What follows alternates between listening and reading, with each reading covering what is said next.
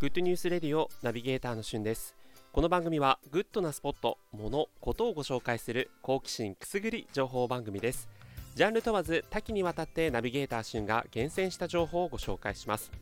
今日皆さんにご紹介したいのは5月30日15時から17時夕方の5時までですね。2時間あらびき団のスペシャル番組が放映されるというニュースです。というものの実はこちら今私が収録しているのがその放送の30分前なのでこれを聞いている皆さんには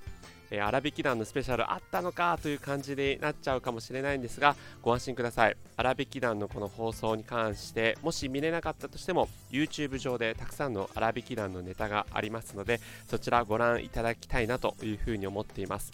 荒引き団というのはお笑い芸人の東野幸治と藤井隆さんのお二人が MC を務めていた一芸を披露するという TBS の人気ネタ番組なんですけどもえー、以前までレギュラー放送されていたのが、えー、今はスペシャル番組として、まあ、半年に1回、ないしは年に1回こう放送されるというものです。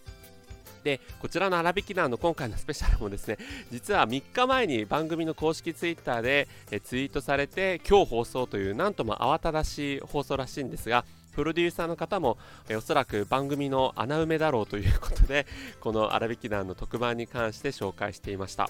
そして今回この荒引き団で放送されるのは、え今となってはもうトップ芸人の仲間入りを果たした m 1の王者となりましたミルクボーイがまだブレイク前の、えー、すごく初々しい姿を見せていたりとかそれから荒引き団にいろいろ出ていて、えー、ブレイクを果たしたさまざまな芸人さんが出てきます。例えばこの荒引き団出身でいうと春菜愛さんとか、えー、ハリウッドザココシショウさんとか、えー、そういった芸人さんはこの荒引き団出身でブレイクを果たしたというような形ですね。でさらに